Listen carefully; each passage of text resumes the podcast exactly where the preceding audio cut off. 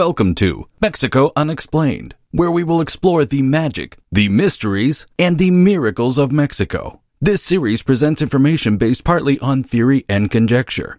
The podcaster's purpose is to suggest some possible explanation, but not necessarily the only ones to the subjects we will examine. Here is your host, Robert Bitto. Welcome, and muy bienvenidos to episode number 60 of Mexico Unexplained, where we examine the magic, the mysteries, and the miracles of Mexico.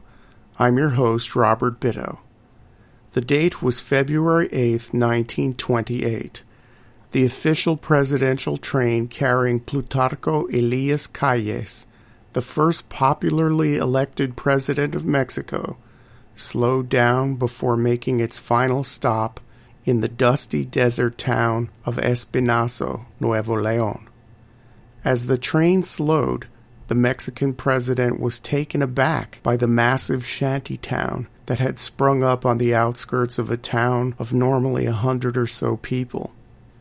The shanty town had already gotten a nickname, El Campo del Dolor, or in English, the Camp of Pain.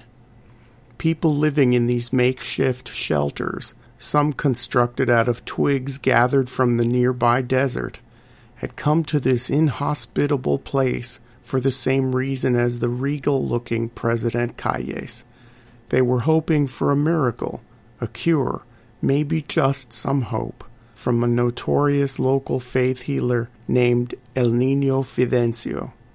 Few people knew that the Mexican president was suffering from a mysterious skin condition, later described as a form of nodular leprosy. And while no doctors in Mexico City could seem to help Calles, the president decided to make an official visit to this small northern town to seek a miracle cure from this young man who had started to become so famous throughout Mexico and the rest of the world. The Nino Fidencio received the most powerful man in the country as he would have received any humble villager who had made the journey in hopes of a cure. After several faith healing sessions with Fidencio, including a six hour honey bath, President Calles' skin condition disappeared and he returned in robust health to his life back in the nation's capital. The Nino Fidencio's fate as a miracle worker was now sealed. Born on November 13, 1898, in Valle de las Cuevas, near the town of Iramuco, Guanajuato, Jose de Jesus Fidencio Constantino Cintora would later grow up to be the most famous curandero or folk healer in the history of Mexico. At the age of eight, young Fidencio had already begun to show his knack for healing. When his mother broke her arm, the young boy set the broken bone with sticks and the healing root of a night blooming cactus. When asked how he knew what to do, Fidencio had no idea where he had learned that technique. Fidencio was semi literate as he left school at the age of 10 to go work. In 1909, at the age of 11, he and his older brother Joaquin left for the Yucatan to work on a maguey plantation. He was away from home for about two years. When he returned to Iramuco, he promptly left the town for the city of Morelia with the family of his friend Enrique Lopez de la Fuente. Fidencio, now 13, found work in the home of a wealthy family as a kitchen boy. Enrique, who was two years older than Fidencio, soon left Morelia to fight in the Mexican Revolution up north. Fidencio would also leave to head up north, but not as a fighter. By 1915, it is reported that he was living near his sister Antonia, who was working on a hacienda in Nuevo Leon. Also by 1915, after his duties in the revolution ended, Fidencio's friend Enrique got a job on a sprawling ranch just outside of the town of Espinazo, owned by a wealthy German named Teodoro von Wernich. When Fidencio heard of his friend's arrival in the same area, he asked for work at the same ranch and was immediately put to use in the kitchen and doing household chores. By that time, at the very end of his adolescence, is when Fidencio got his nickname El Nino because his voice had not grown deeper, he was not able to grow a beard, and he had a soft looking face. The name El Nino Fidencio would stay with him until his death and beyond. It was there on the Von Wernich ranch where Fidencio honed his healing abilities. In his spare time, he would wander the desert and commune with nature, observing animals and their interactions with the plants. He also sat with and learned from a local indigenous woman, a curandera, who taught him more about native plant remedies. Fidencio was a quick study and soon became known locally as a healer, practicing his type of folk medicine in his off hours. The owner of the ranch, Teodoro von Wernich, eventually made Fidencio the unofficial medical doctor of his various properties, tending to both humans and animals. As Fidencio's regional notoriety grew, his childhood friend Enrique tried to control him seeing Fidencio as a possible money making machine. Fidencio was never into the money aspect of what he was doing, however, and saw his life on earth as one of service to God through healing the sick. In his twenties, Fidencio claimed to have had several supernatural visions and visitations, sometimes slipping into trance like states to connect with an unseen spirit world. In one vision, he was visited by a bearded man who showed him previously unknown secrets of desert plants that went beyond what the indigenous curandera had taught him.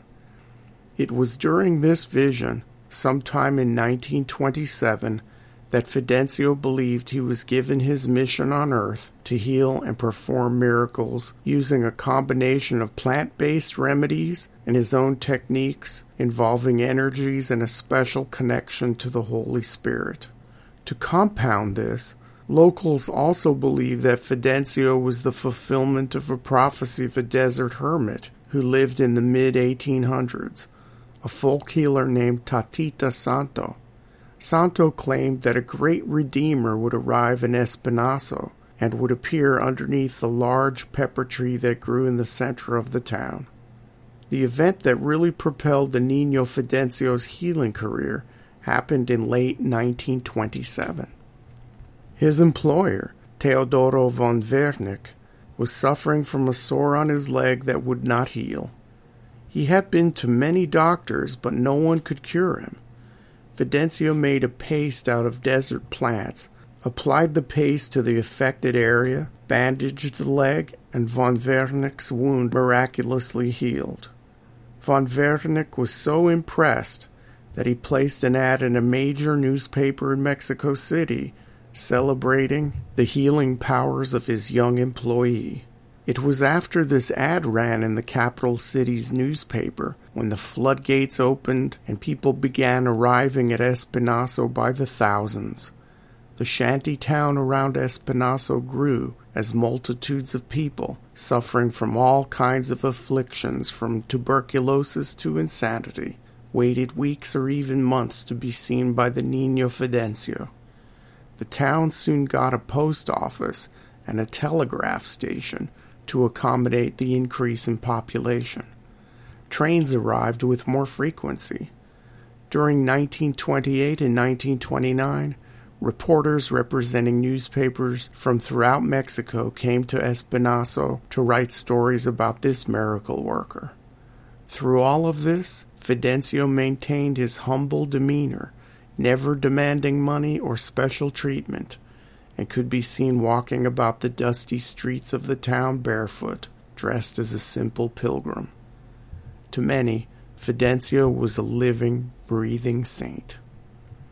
Not all of the attention Fidencio received was positive. As he was not an officially ordained member of the clergy, the Catholic Church had a problem with Fidencio's healing ministry.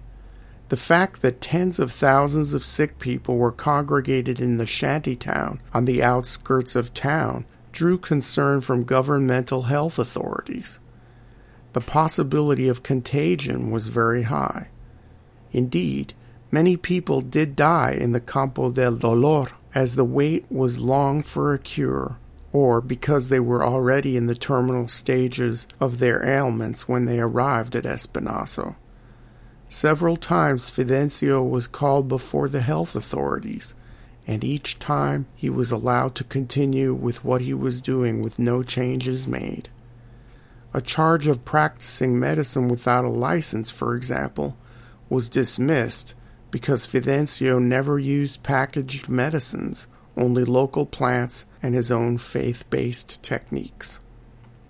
And what were some of these techniques?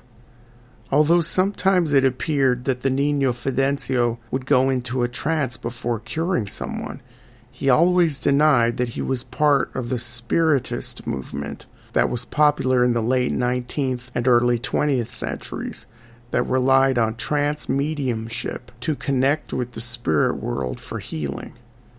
To many outsiders and non believers, his healing techniques were more theatrical and shocking than clinically serious. To make the mute talk, for example, sometimes he scared them with a chained up mountain lion. He often performed healing sessions while swinging on a swing, with his patient on his lap, because he believed that when one was not connected to the earth, one was also not connected to earthly sin and the mundane. Fidencio performed many operations, and he operated on people using no more than a shard of broken glass.